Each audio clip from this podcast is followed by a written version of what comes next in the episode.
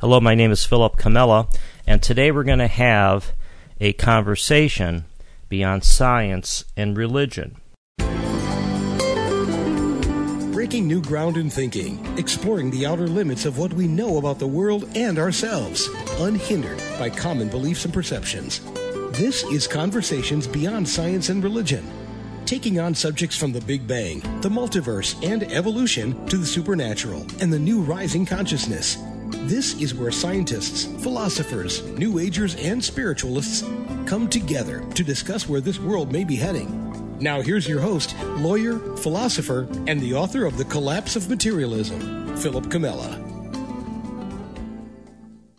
The concept of awakening permeates the world's religious and spiritual literature. We awaken to a new day, a new dawn, a new self. We arise from the attachment to the material world, to our true being. We awaken from a deep slumber of ignorance to enlightenment, where the sun always shines. And after we think through these things, maybe it comes, it dawns on us, using the word dawn there, that waking up in the morning may just be a metaphor for a spiritual awakening. I always think that way. And it really, and doesn't it seem like that? Each day starts anew. It offers a chance to start fresh. We separate ourselves from the attachments of the prior day. Maybe we had an undue amount of stress or anger, fear, all these resentment, all these bad things. So, awakening in the morning, I always think is a metaphor for this spiritual awakening. And there's a lot of books, a lot of discussions, literature, as I said, about awakening. And I think the challenge here is to express this concept in increasingly understandable, down to earth terms. So it starts to take hold, and I think this is important because I think a, I think spiritual awakening is is actually a true concept, and it's something that we need in our current world. My guest today is Amoda Maa, who's written an amazing book. It's called Radical Awakening, and I like the, the juxtaposition of those two terms because I do think we need a radical awakening. And this book, I think, is one of the best uh, books on the topic that I've seen, as she gives this topic energy, passion, and truth. And we're going to get into this a little bit today. Uh, Naomota is she's a spiritual teacher and author.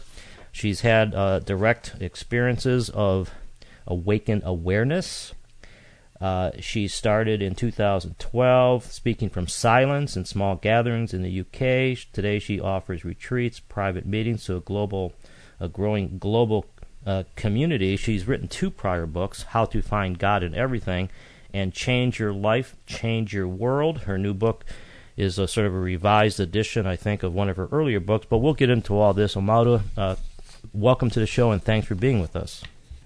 Hi, Philip. It's a pleasure to be here. And as I was saying, uh, this this book, uh, Radical Awakening, does things that a lot of uh, I think books in this area try to do, and I think one of the benefits of it is that it is filled filled with um, not only sort of spiritual or or real authentic advice, but it ties it into our culture uh, poverty, global warming, uh, homelessness, with with this this spiritual um, urging, and it also has an underlying um, tone of, of of science. It also connects to what we understand and have learned about how quantum theory, for example, affects all this. But before we, we get into this a little bit, why don't you tell the listener a little bit about how you came to write your books, and particularly uh, your new book? How did this occur? What was your inspiration? Well, for me, it's been a really long journey um, from my late 20s um, right up until when I wrote the book, which I guess I was in my mid 40s.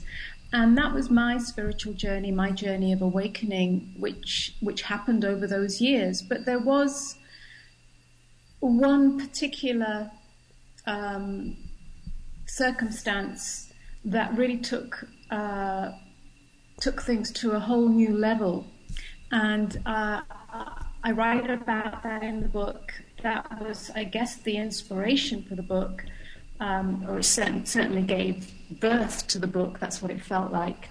Um, and it was at a time in my life where I had stopped the spiritual search. Um, and I was in a good place in myself, kind of surrendered to life and the flow and very open and um, and and then and then this deeper darkness emerged in me.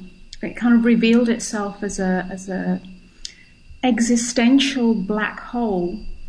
And this period of my life over a few months really took me to a very deep level where the surrender was much, much deeper, much more profound. It kind of went all the way.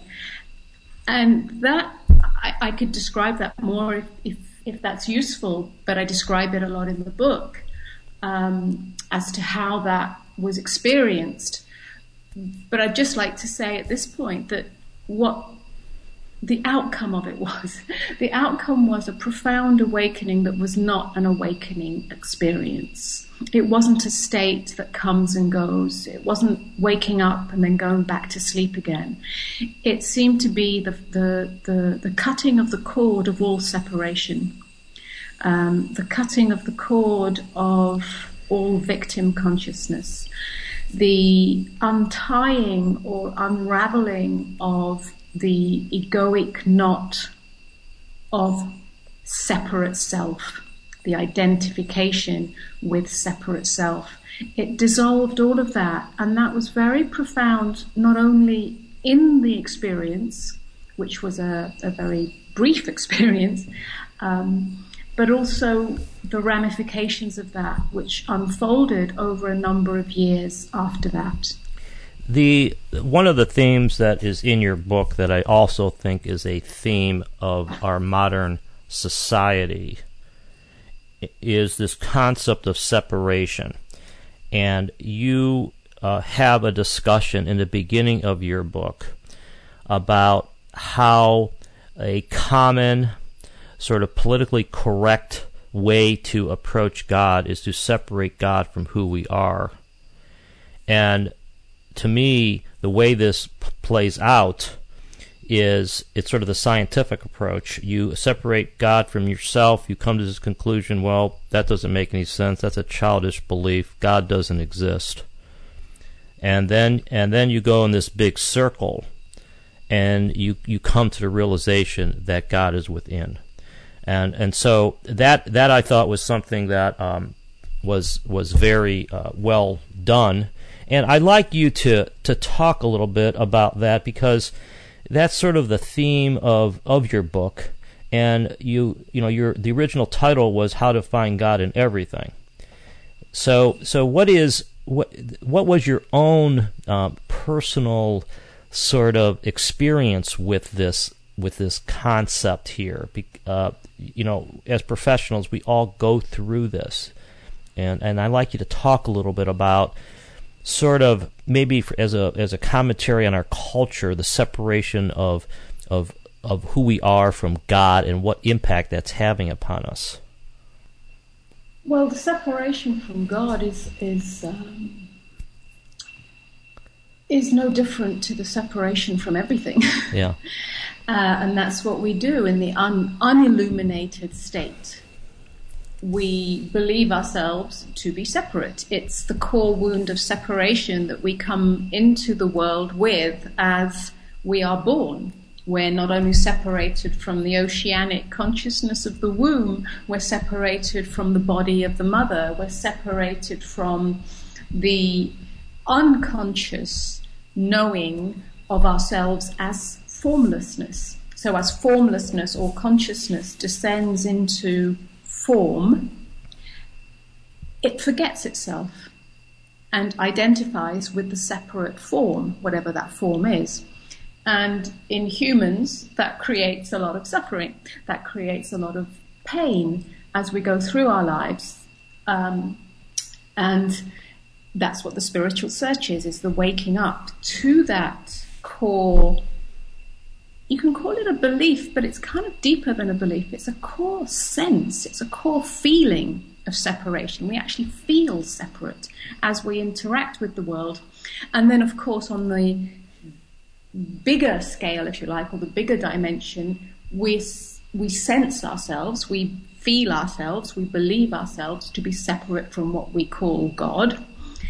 And of course, then the whole thing about God gets um, colored by cultural conditioning and historical conditioning and spiritual conditioning and religious conditioning.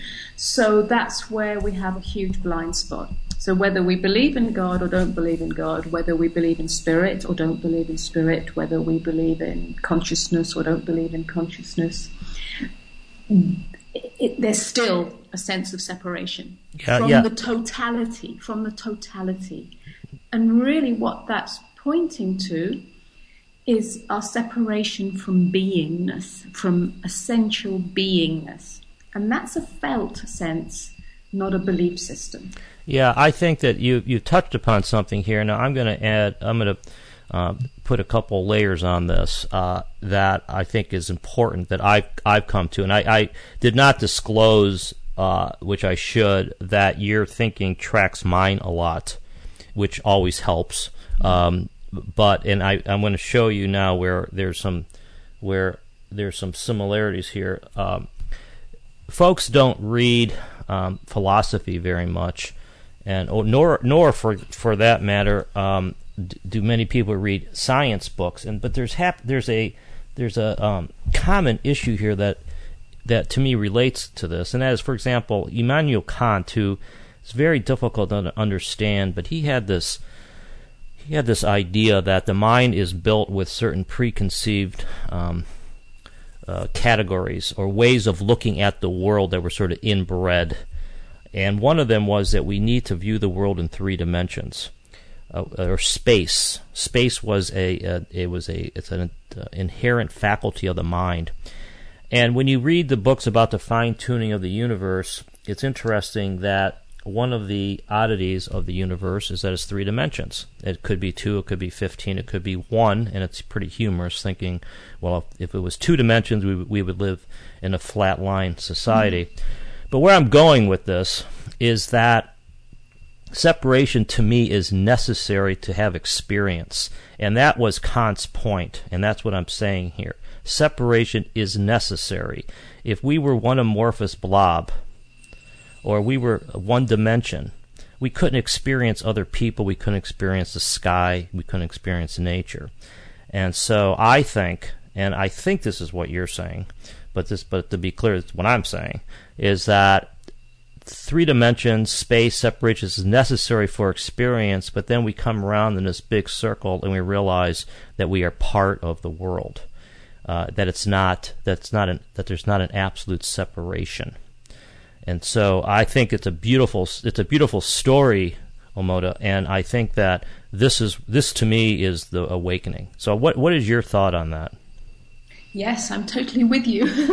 um, yes, as we are born into form and therefore into three dimensional reality, as all forms are born into, whether it's a tree or a flower or a human being or a star or a right. butterfly.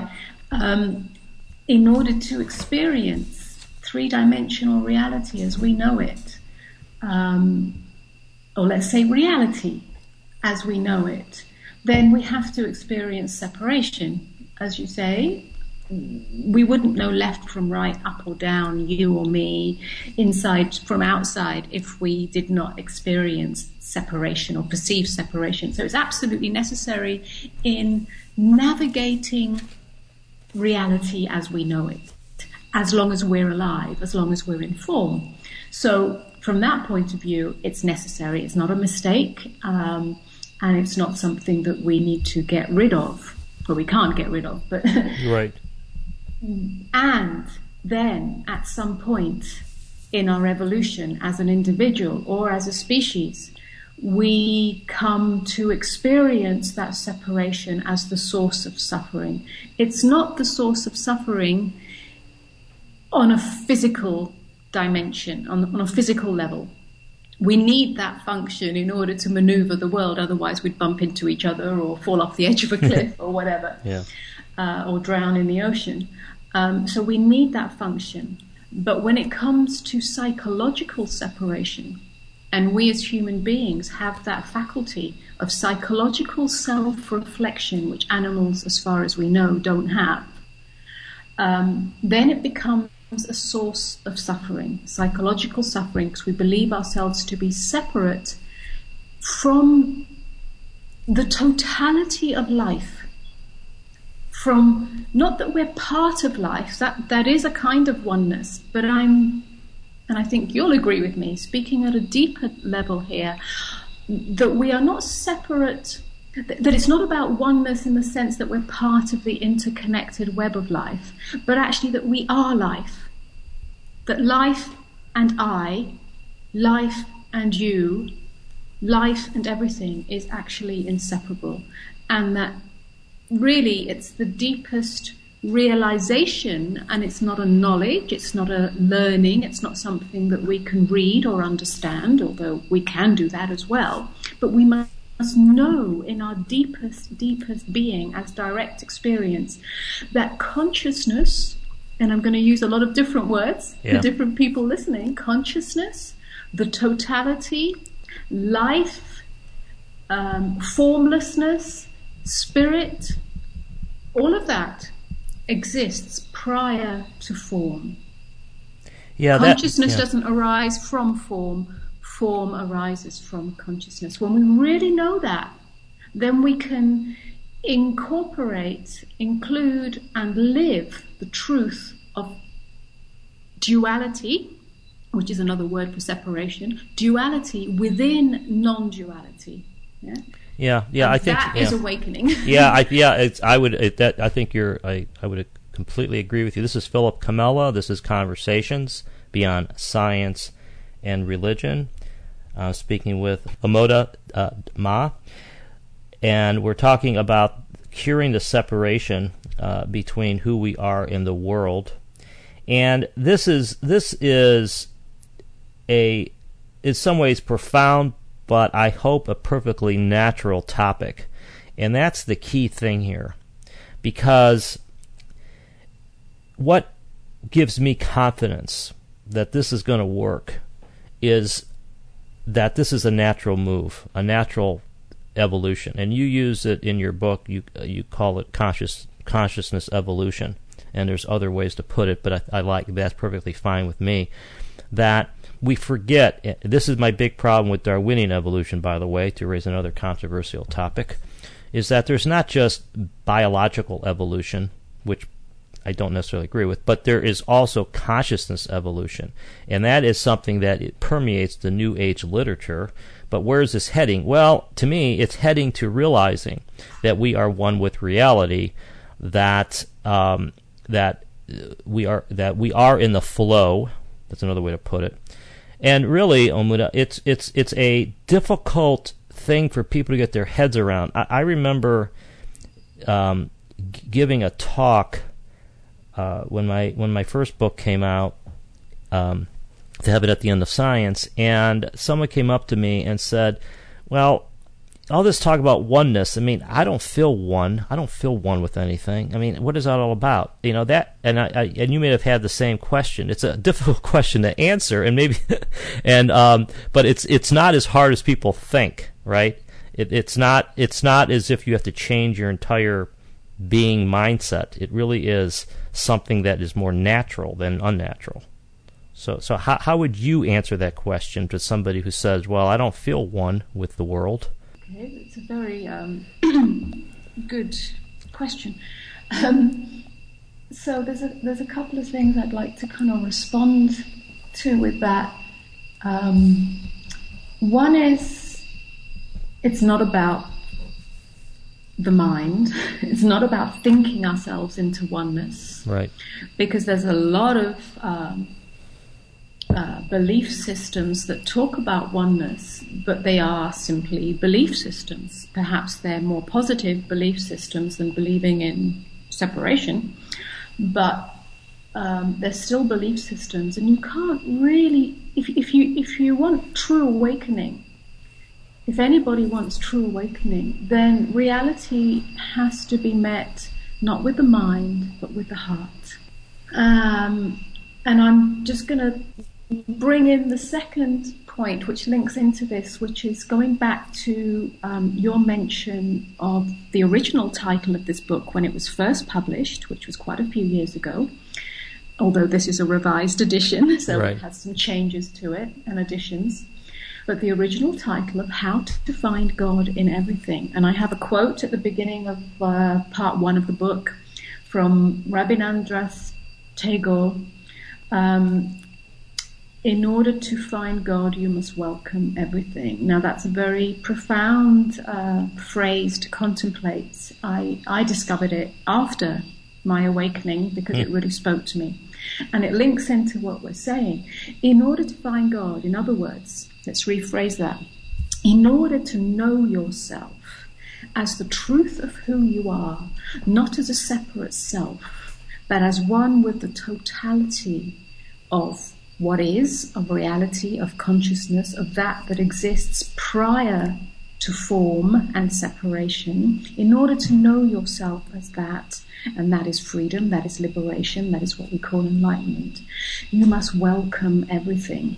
Welcome everything means meeting the world not from the mind, not from the thinking, not from the belief system, but f- not from knowledge, but from I hesitate even to call it the heart because that has certain misunderstandings, but from a deeper space within that is, we can call it the heart, it's the spiritual heart, which is really another way of saying openness meeting reality, meeting life, meeting everything from openness. Because in that openness, which means that the mind does not grasp onto it, to judge it, to categorize it, to separate it as right or wrong, good or bad, I believe or I don't believe, I understand or I don't understand. It's a dimension beyond any duality, beyond any separation that the mind creates. Yeah? If we meet reality, whether that's the reality of the world that we experience or our inner reality of our own feelings, our own emotions, our own sensations, which is all there is really, then we have the capacity, or there is the capacity for all that division, which is an inner division, to dissolve. It dissolves in openness. It dissolves in non judgment. It dissolves in staying open in an unknown space the unknown space of consciousness. It's unknown because the mind doesn't grasp it to try and categorize it, which is all the mind does. yeah.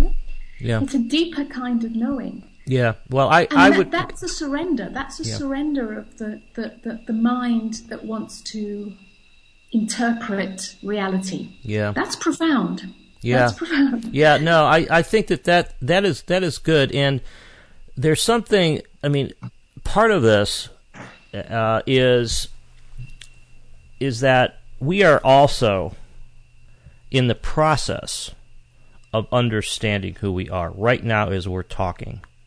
Your book, my book, my art, your your blogs, my blog. We we are everybody in this area. We are we are to me we are God in process, um, where we're going through this and we're trying to articulate it and and I know it's got something to do with breaking down barriers. It's got it's got something to do with breaking down innate beliefs, uh, cultural stigma, political correctness. It's got it's got a lot to do with that. But one of the things that's coming across to me in my I've had a mini sabbatical, not from work, but from but from um, sort of writing a little bit as I'm thinking through this. That its deeds and who and, and who was that that talked about um, one of the Indian uh, philosophers, spiritual teachers that it's really deeds that makes a difference. And you do it, and you mention it in your book where uh, brotherhood or sisterhood is is a function of acting as oneness. Uh, morality, that's when when we structure society to feed the the the, the homeless, the shelter or to shelter the homeless, feed the the um, the star the starving kids, uh, and educate the masses. When we start acting as one, that is where that is uh, that I think is where real change comes from. But in order to get to that point, you have to change your inner being. You have to change your perspective. You know, it's shocking to me. We talked about the the separation between who we are and and the world, nature, and God. And you know, right now, complete political correctness. If you listen to the debates in in this country, the presidential debates, um, you know, to be elected, you have to have the orthodox view of God. No, no new ager is going to get elected president, right? At, at, least in the next go around here, and and to me, you, we're sort of cementing in to our mindset this separation, which is not a good thing. You know, and so to me, and this this is a struggle I personally have, which is, which is, do you is this only a grassroots movement, or do you have to change it from the top down? I mean, I mean, what's your view on that? I mean, your book is it's to me it's a it's from the it's from the individual to the whole. It's sort of a flowering kind of a thing. Yes. My approach is top down. I think you've got to change the thought leaders. Now, uh, so mm-hmm. so what, what is your spin on that? And I'm not and I I'm, I'm not saying one's you know I could be wrong. but but my stick, my thing is mm-hmm. is changing the thought leaders. But grassroots is essential. So so so what do you what do you is your is your vision ultimately you change the person, you change the world? I don't see how, I don't see how it could be any different. Yeah. I mean, it, yeah. it's it's a nice idea to change it top down, and I think that's probably what a lot of us would like because then that hands the authority over to authority to right. those in authority. Right. But in some sense, um, that's a that's a kind of infantile view because in in reality, when has that ever happened? How has that ever happened? And does that actually serve? Yes, yes, it has to filter up yeah. Yeah, but I, I think it's a filtering up rather than filtering down, and mm. and awakening happens. Yes, like a flower, it flowers. It's like the totality of humanity, and we're including everybody, the politicians and the economists and those who run the country, everything. Every the totality is like a tree, and each individual that awakens to the truth of oneness is like a little bud on that tree that just kind of pops up at the right time, a little shoot. Yeah. Um, and then eventually that becomes a flower and the whole tree comes into bloom. But you can't really say, well, that tree, the flowers should grow at the top first and then kind of the petals rain down on the bottom, or the other way around even. Yeah. It's, it's really a, going back to I think what you said earlier, you mentioned it's all very natural. It's yeah, awakening is natural. It's organic, and we actually ultimately can't control it. All we can do is take responsibility for our sincerity inner sincerity in turning towards that which is true beyond all inherited beliefs and conditioned responses. When each of us has the courage to take that responsibility, yeah, then suffering, the suffering of separation, psychological suffering, which creates, is the root cause of all ignorance and war and terror and darkness in the world, transforms into the natural state of oneness. We don't have to believe in oneness. We know oneness because we are oneness. Yeah. And then and then naturally our actions become outpourings or alignments of that inner oneness. There's no more inner division. Now, we don't know when and how that will happen in each individual. All we can do is take responsibility for that in ourselves. Yeah, well, I think that the the nice thing is is that is that we've got sort of a army of people writing books, giving speeches, attacking from all directions. Uh, one of to me, if you look through history, there's been certain epics of mind changes, and one of them is the the Newtonian um, physics worldview, the materialistic worldview. Darwin obviously is a big one. Uh, Karl Marx uh, changed the world uh, for better or worse, probably for worse, with the com- with, with with the Communist Manifesto. Uh, he got people all riled up against um, you know the bourgeoisie. So so there is there is something to be changing the top uh, down. But I do but but I also think, and I've said this I think on a show or two recently, where it's sort of like a, a, a leading authority figure now giving a talk about materialism or separation, and no one comes to the lecture because the grassroots have changed their mind. you know that's sort of that's so no one's buying the story anymore. And so well, that so, be good. so so that's really so that's really uh, you know you know the other way to look at it. I mean so maybe maybe this is it's like a wave you know you know and eventually eventually the wave is going to flood out uh, the naysayers. I mean that that's my hope. This is philip comella this is conversations beyond science and religion. I'm speaking with Amoda uh, Maa, who's written this fantastic new book called Radical Awakening, and we're delving into some of these issues about how to make awakening real and what it really means, and separation between who we are and um, who we think we are. And there's a lot of these concepts um, which we're trying to bring down to earth. One of the one of the nice dichotomies that you talk about in your book that I'd like you to expand a little bit about here, talk about, is this concept between horizontal and vertical thinking. Uh, and it's sort of a new spin, and I thought it also provided a nice way to understand some of these concepts we're talking about, Amoda. So why don't you talk about what, what, what you mean by this horizontal and vertical um, um, well, I actually speak about this a lot.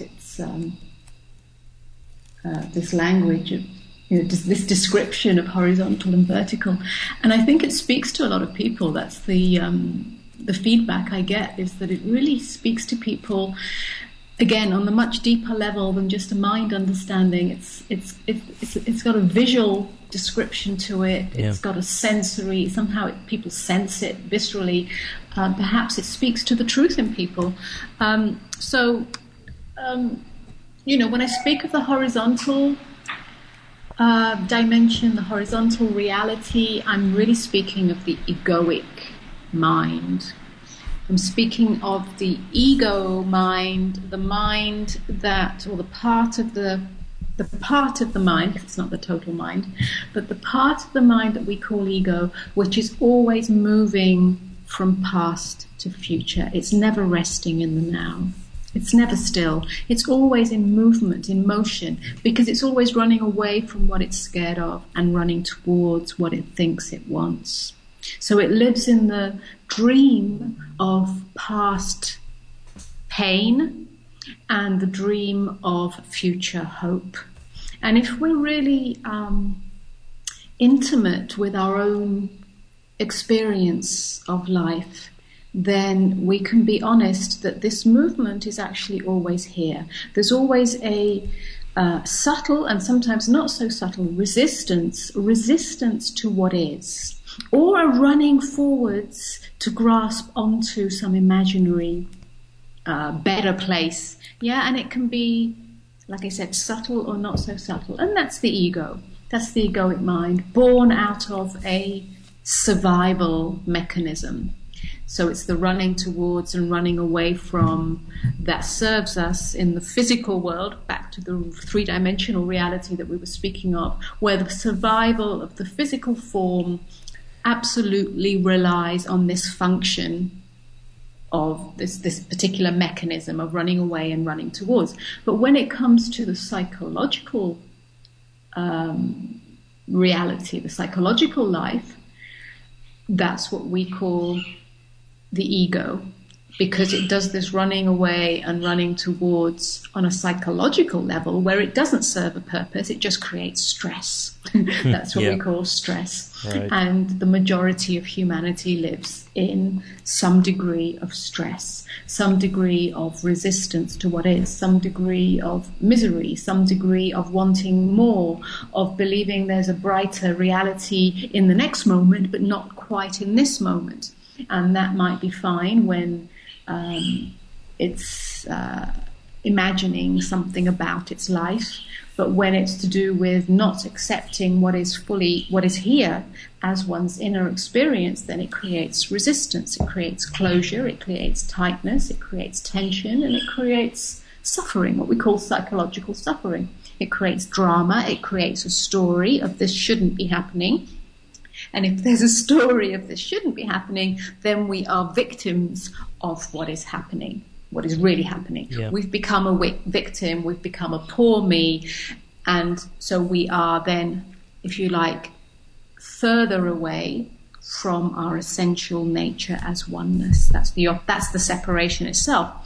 So we can describe that as a horizontal movement of mind. And when we awareness or even spiritual inquiry or awakeness the question of what is truly here and am I truly willing to be here to meet what is here allows us to start to see this mechanism in ourselves, operating in ourselves. Now, that's the beginning of awakening, and it's the beginning of healing all inner division. Um, that's what it means in order to find God, welcome everything. Yeah? I see. So, um, when we see this horizontal movement of mind, there is the possibility, and this is where we have a conscious choice. There is a possibility not to stop that movement because it's the inherent nature of egoic mind, and you can't stop that. It will stop itself.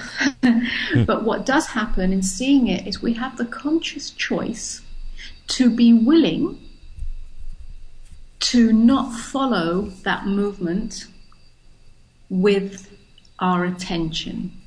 In other words, not to follow that movement and create a story out of it. Hmm. Which is where the poor me comes in. Yeah. Where the drama comes in, where the suffering comes in. To see it, but in some ways to sacrifice that and that sacrifice is just a kind of, uh, let's say, a willingness to say, I stop following this movement. Yeah. So it hurts. It hurts to, in some ways. Yes, it hurts because it's like a crucifixion. You stop in the in, in the in the in in in the very moment, in the presence of what is, which is exactly what we're trying to avoid by following this movement. And in that stopping, there is the possibility, it's not a guarantee, but there's the possibility to fall into a vertical dimension of being, which is exactly what it says. It's a fall into beingness, which is what we can call presence, or stillness, or spaciousness, or peace. There's no movement in it. It's fully present here. And that's the death of the ego. Hmm. That's interesting. Well, let me let me um, explore this a little bit because the the notion of um, horizontal to me, and I could be wrong about this, but it had this feeling of superficiality, of of narrowness, uh, that you're not experiencing the full depth of of life. You're sort of on one on one level, limited by a ceiling and a floor. That was that was my. It's sort of like you're you're living your life in a building as opposed to outside. Uh, is that is that what it is, or, or or is it something different than that? Well, that's a nice description. I like that. Um, I I think that's the outcome of it. Yeah. It's the outcome of the inner experience that I'm describing here. Right. It is like it is superficial on one level because you're living on the surface of reality. The surface of reality is believing that form is real. Right. Believing that your thoughts are real. Right. Believing that your um, sense of separate self is real. And then on that basis, the whole of your life uh, follows, which is one of fear and doubt and regret and anxiety and grasping and uh, all of this, yeah, yeah. which yeah. is the majority of humanity. Yeah, yeah. yeah. I mean, they're, the world's they're, built on. Right. And in that sense, that is superficial because we're living on the surface. So there's no depth to life. There's no that the, the oneness is found in the depth. There's no richness to life. There's no uh, resting in, in, in the depths of being, which is where real peace comes from, where real fulfillment is. So then the search is happening on the surface. Yeah. Fulfillment is, is, is something that you think you know what you want in order to feel fulfilled. Yeah. And that can be a material thing. Um, or it can be a psychological thing. You, you, you, you, you think that fulfillment will come from having only positive thoughts. Well, no. It, fulfillment comes from seeing that thinking is not who you are.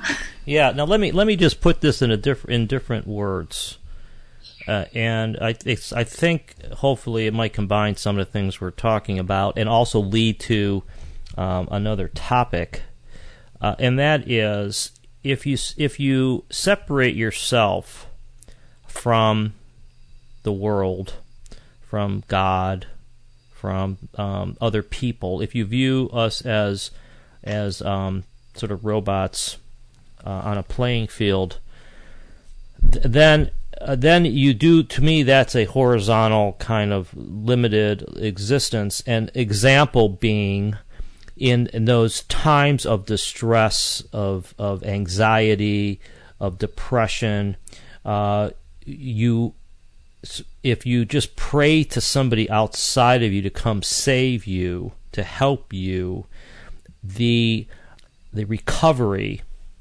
may not work because you're not tapping the right part of the world. You, you, so so you're sort of a to me it's like taking a drug, a, a psychological drug, when the problem is you need to meditate or you need to sit around and be calm for a while. You know, you're sort of tapping the wrong source of power. And, and so viewing this as more of a depth, as a, as a um, you know, finding your true self, uh, eliminating the separation, finding the source within, all these kinds of things, uh, I think lead to a more healthy perspective. Uh, and and so uh, that's why I think this vertical versus horizontal is a very very nice way to put it. So we need to be more vertical. That's the moral of, of the story here, right? We need to yes. move right. yes, and, and, and, again, what you're describing here is is another um, uh, I guess, angle on the same thing. Yeah. Which is, yes, we look for the answer, the solution to our problems, whether they're physical problems of pain or, or, or psychological problems of pain or, yeah. or sense of lack or whatever it is. Um, on the horizontal dimension. So we look for the pill, the potion, or the prayer, or the anything. Yeah. Can, it can be material, it can be spiritual. But mm. whenever we're looking for that fulfillment, that uh, solution for our pain from an external source, then when we are on the wrong track, as you say, we're looking in the horizontal dimension, and nothing in the horizontal dimension can be ultimately uh, fulfilling or healing. It can be temporarily fulfilling or healing, yes. but not permanently, not not in an abiding state. Yeah. And so the search, which is what the spiritual, ultimate spiritual inquiry is, is to go within and discover that which you are, because that's the only solution and healing. Because in that vertical dimension of being, all searching for something to make you better than you already are on the deepest level of being, not in the circumstances of your life, um, will will will not, you know, will not fulfill that. It's only in the deepest dimension of being that we are truly fulfilled and at peace and at one beyond and beneath all circumstances. And the beauty and the magic is that when we are in the vertical, rooted or anchored in the deepest dimension of being, then whatever solution is required on the surface level usually comes to us as an insight if that is needed.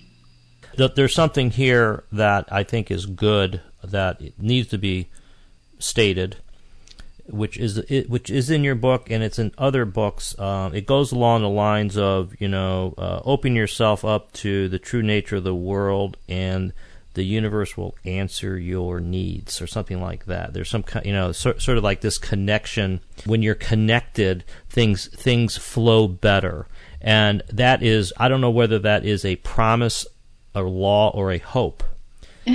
but it doesn't make any difference to me because because it, it it's more real and it's it it does happen and I I talk about the Celestine prophecy now and then uh, which was one of the earlier New Age books, and it didn't. It wasn't the. It wasn't exactly a literary ma- masterpiece, but it it did say it did talk about you know when you're in tune with the flow of the universe, good things start happening, or the synchronicities start happening more, and there is something to that, and I I do think it's it's something that to me, Amoda, if if that comes out to be true, eh, then that to me will be one of the drivers for this revolution evolution. I mean, it, and I that because all of a sudden you're getting this positive feedback, you know, and it's not just you know uh, we're not just spinning our spiritual wheels here, but we're actually getting some return on our on our new investment. Yes, and I'd just like to take that conversation a little bit further, sure. if I may. Sure. Yes, there is a flow that we experience of synchronicity, uh, alignment, uh, opportunity, inspiration, uh, and all of this. Yes, there is a deeper flow that happens when we're rested in the vertical dimension because the inner and the outer come into alignment. Um, and there's a harmony in that and a rightness in that and a mystery in that that supports us. But I'm just going to take it further by saying that true freedom, yeah, true freedom from suffering means there's no investment in an outcome, hmm. no investment in hope, no investment in salvation, no investment in good things happening. Yeah, hmm. I'm not saying that they don't, I'm saying that they do, but our investment in the outcome is what prevents true freedom. Mm. And if we really, really, really want to know ourselves as one with the totality and be free of all psychological suffering that creates an inner division that then creates an outer division reflected in our personal lives and in the world, then we need to go all the way and surrender or sacrifice all need or expectation for a particular outcome, even if it's a good outcome. Yeah. And the paradox is that that is freedom, and that is peace, and that is love, and that is oneness, and that is harmony. Because even though good things do happen in that alignment, if we want to call them good, and I'm a little bit hesitant to use that word because that divides good from bad, um, because in that deeper dimension, everything is seen as good, even the bad things. Yeah, even yeah. the challenging things, even the difficult things. But we need to face ultimately death. There is a death that's going to happen of the physical form. And there is a death that happens in every moment if we're open to that. And there is loss that happens in life.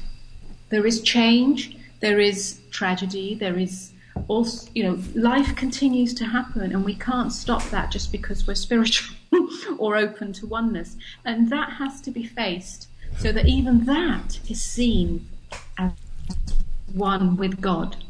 Yeah, you see, there's liberation yeah. in that as well. Well, you see, this is where this is where I I'm more radical than you are, and I'm probably more radical than anybody. But I part company at the death part of this um, because I think that saying that death is inevitable after everything we've talked about is inconsistent. Uh, because you talk about uh, holographic uh, map, the body being a holographic map, which is in your book.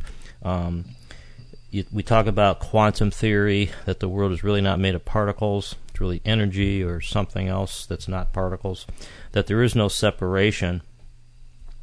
So I think I think death is a narrative as an unnecessary narrative. I think physical death is an is, a, is an outcome of the materialistic separation narrative. And I think as long as you believe it's inevitable, it's going to be inevitable. But I, I don't see the necessary part of it.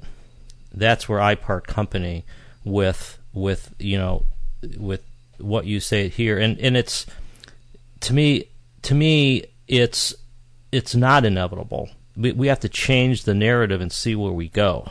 And so this is so I I already said that I'm very radical on this, and I do I've written a little bit on this topic, but I I think to be consistent, um, you have to say that if we are really spiritual, we're really it's really holographic, it's really energy, that we we've never experienced a world where the narrative has been changed, where we're vertical. We're living in a vertical. We're living in a world of no separation. We're living in a world where we nurture each other, um, feed the feed the starving, shelter the home. We, have never experienced that, so we don't know. so so I so this is so I, I I wanted to bring that up at the end because this is where I part company. I am crazy radical on this because uh, I have not given up uh, the notion that physical death is inevitable. So, so your experience, Philip, if I may ask, is that death doesn't exist in this. I'm not talking about a future vision or reality. I'm talking about now. I'm you haven't experienced death in any of your experience of life. There is no death happening. There is no death of the form. I, I think that if for, to say, I think that in order, see, where I think things head is that God has to act as one, or being has to act as one, and beings never acted as one. We think we're in this mode of separation, and we're going to be in this mode of separation for a couple more decades or whatever, who knows how long. We, we've never acted as one. We've never combined the power of being to change the world. We're, we're, it's, we're sort of like whistling in the wind we sort of think that if we change our mindsets and think happy thoughts, that's going to make us better people. But the real message here, we could change the world. Uh, and so, so I, I think it's a, it's more of a theory. It to me, it's an outcome of a theory. It's like this, you know, it's like scientists, you know, our, our materialistic scientists say that the the universe is going to die off in a couple billion years because the sun's going to run out of energy. Uh, that's an outcome of their theories. My theory is that we're going to have an increasingly better world because we're going to com- combine the power of God. So it's just an outcome of the theory. So so I wanted to say that because I'm not afraid of saying it, and your book is called Radical Awakening, and so maybe I'm radical on steroids. I I, I don't know, but but anyways, mm-hmm. it, I, anyways, it's it's it's a, it's a message. It's a message that I am not afraid to talk about. And uh, frankly, there are. I think it's funny. You know, there's that saying in the um, Upanishads, was it, or maybe it's the Bhagavad Gita, where it says something like there's this talk between these two, um, you know, teacher and a student. He says, "What's the most amazing thing in the world?" And the teacher says that every that that people see others die all around them, but each of us think that we're eternal you know, it's a really, it's sort of like, well, that's a strange thought. So, anyways, I, I, I hold on to that. So, anyways, I didn't want to. I just wanted to say that for for the uh, sort of the, so you know, sort of for the be provocative here. But sure. but mean, but I, it's I, interesting. I, I, totally get you, and, and I've been there myself. I've, yeah. I've had that belief system myself, but that's not what I'm talking about okay. here. I'm talking about freedom now and the inevitability. My mother passed away couple of years ago. My cat passed away two weeks ago. I'm, I'm just saying right now. Yes. Right now, yeah, the reality of form yes. dissolving. Yes. And actually, in true in true uh, freedom, in true liberation, which is what we're talking about, in true awakening, the death of the form is not a problem because you know that everything is consciousness. Right.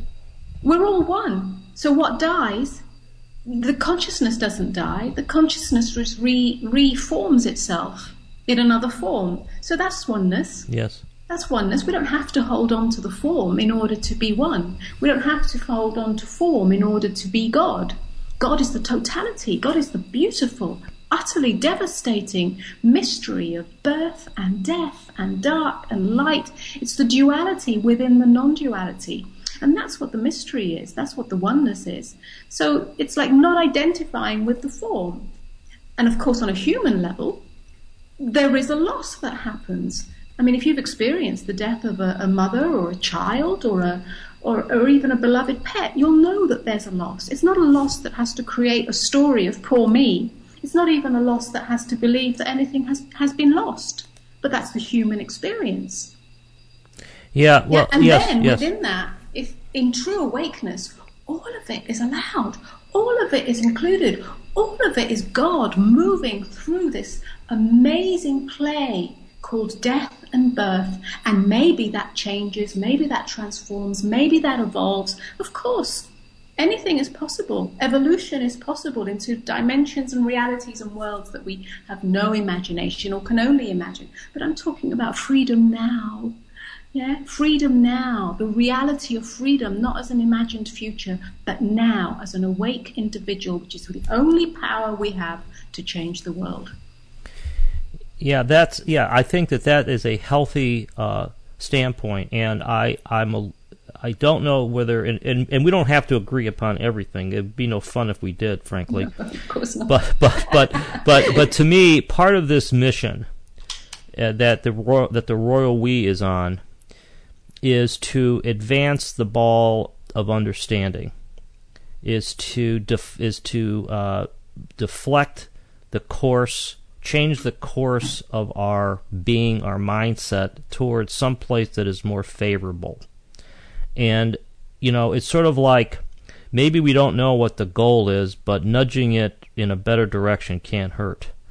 And and so that is that is where we clearly are on the same page, I believe. Uh, I mean, I, I think that a vision is is good. Uh, you talk about heaven being on earth, um, and I think that's maybe what you're talking about. And and perhaps at the close here, you could just elaborate a little bit about your notion of heaven on earth, because it may capsulize what we've just been talking Mhm. about here.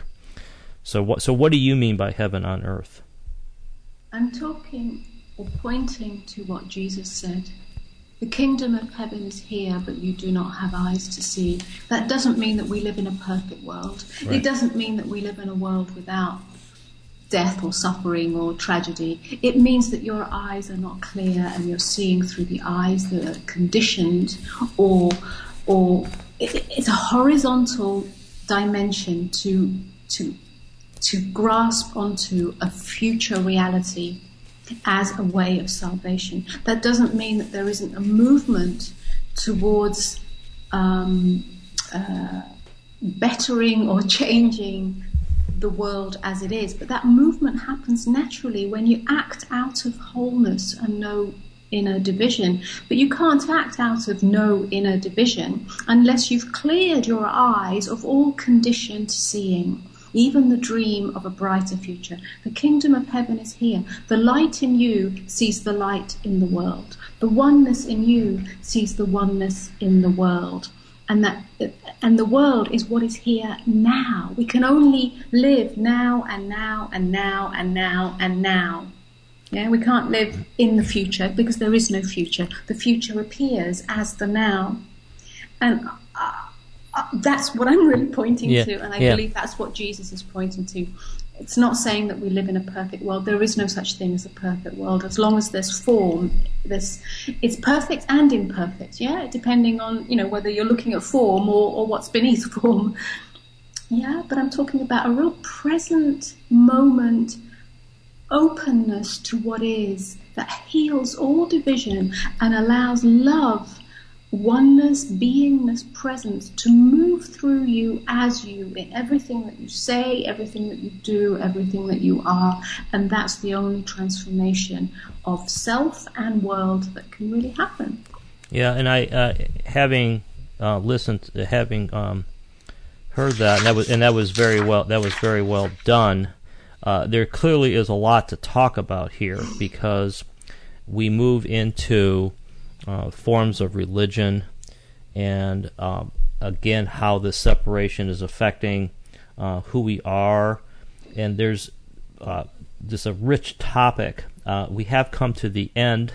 I, I want to just add to your your uh, thoughts on the Jesus uh, notion of that heaven is within us, and there's no doubt that that is true. Uh, but I think, in sort of bringing this together and in closing, I, I would I would add that the idea is is to have to me the idea is to have that change of mindset or the change of heart direction being whatever we're however we're expressing that and to bring that attitude out into the world. It's not something uh, it's not something that you you meditate in your in your room in your basement and then you go outside you don't act any differently we need to bring this attitude out into the world uh, and, and change and, and change the way we interact with the world and other people. That that to me is is part of it, and that is something that is going to take a while um, to ingrain. But you know, I'm encouraged by uh, the millennials. I'm encouraged by, frankly, some of the support for um, Bernie Sanders. Though I don't want to get political here, and I'm not necessarily a Bernie Sanders supporter, but the fact that people are listening to somebody who's talking about real change in the cultural political realm. So, in any event, we've come to the end. Um, Amoda, it's been a pleasure talking to you. We've covered a lot of ground, and um, maybe at the end here, you could just simply um, tell the listeners how to find your book and how to find out more about you. Sure, thank you, and I've enjoyed that conversation as well. As, as you say, it's a very rich topic and uh, uh, a never-ending inquiry, if you like. Really. Um, so, yes, the book is available on Amazon. Um, it's called Radical Awakening, um, and you can find out more about my teaching and uh, who I am and where I am by going to my website, which is amodamaa.com. A M O D A M A A dot com. Very good, and and thank you once again. And as I said in the beginning of the show, uh, the book, her book, uh, Amoda's book, Radical Awakening, is one of the best books in this area. It's thought provoking, very well written, and something that I think does advance the ball in this area. This is Philip Comella. This is Conversations Beyond Science and Religion. Thank you for listening, and we'll see you later. Been listening to Conversations Beyond Science and Religion, hosted by Philip Comella. To find out more about Philip and his book, The Collapse of Materialism, visit thecollapseofmaterialism.com.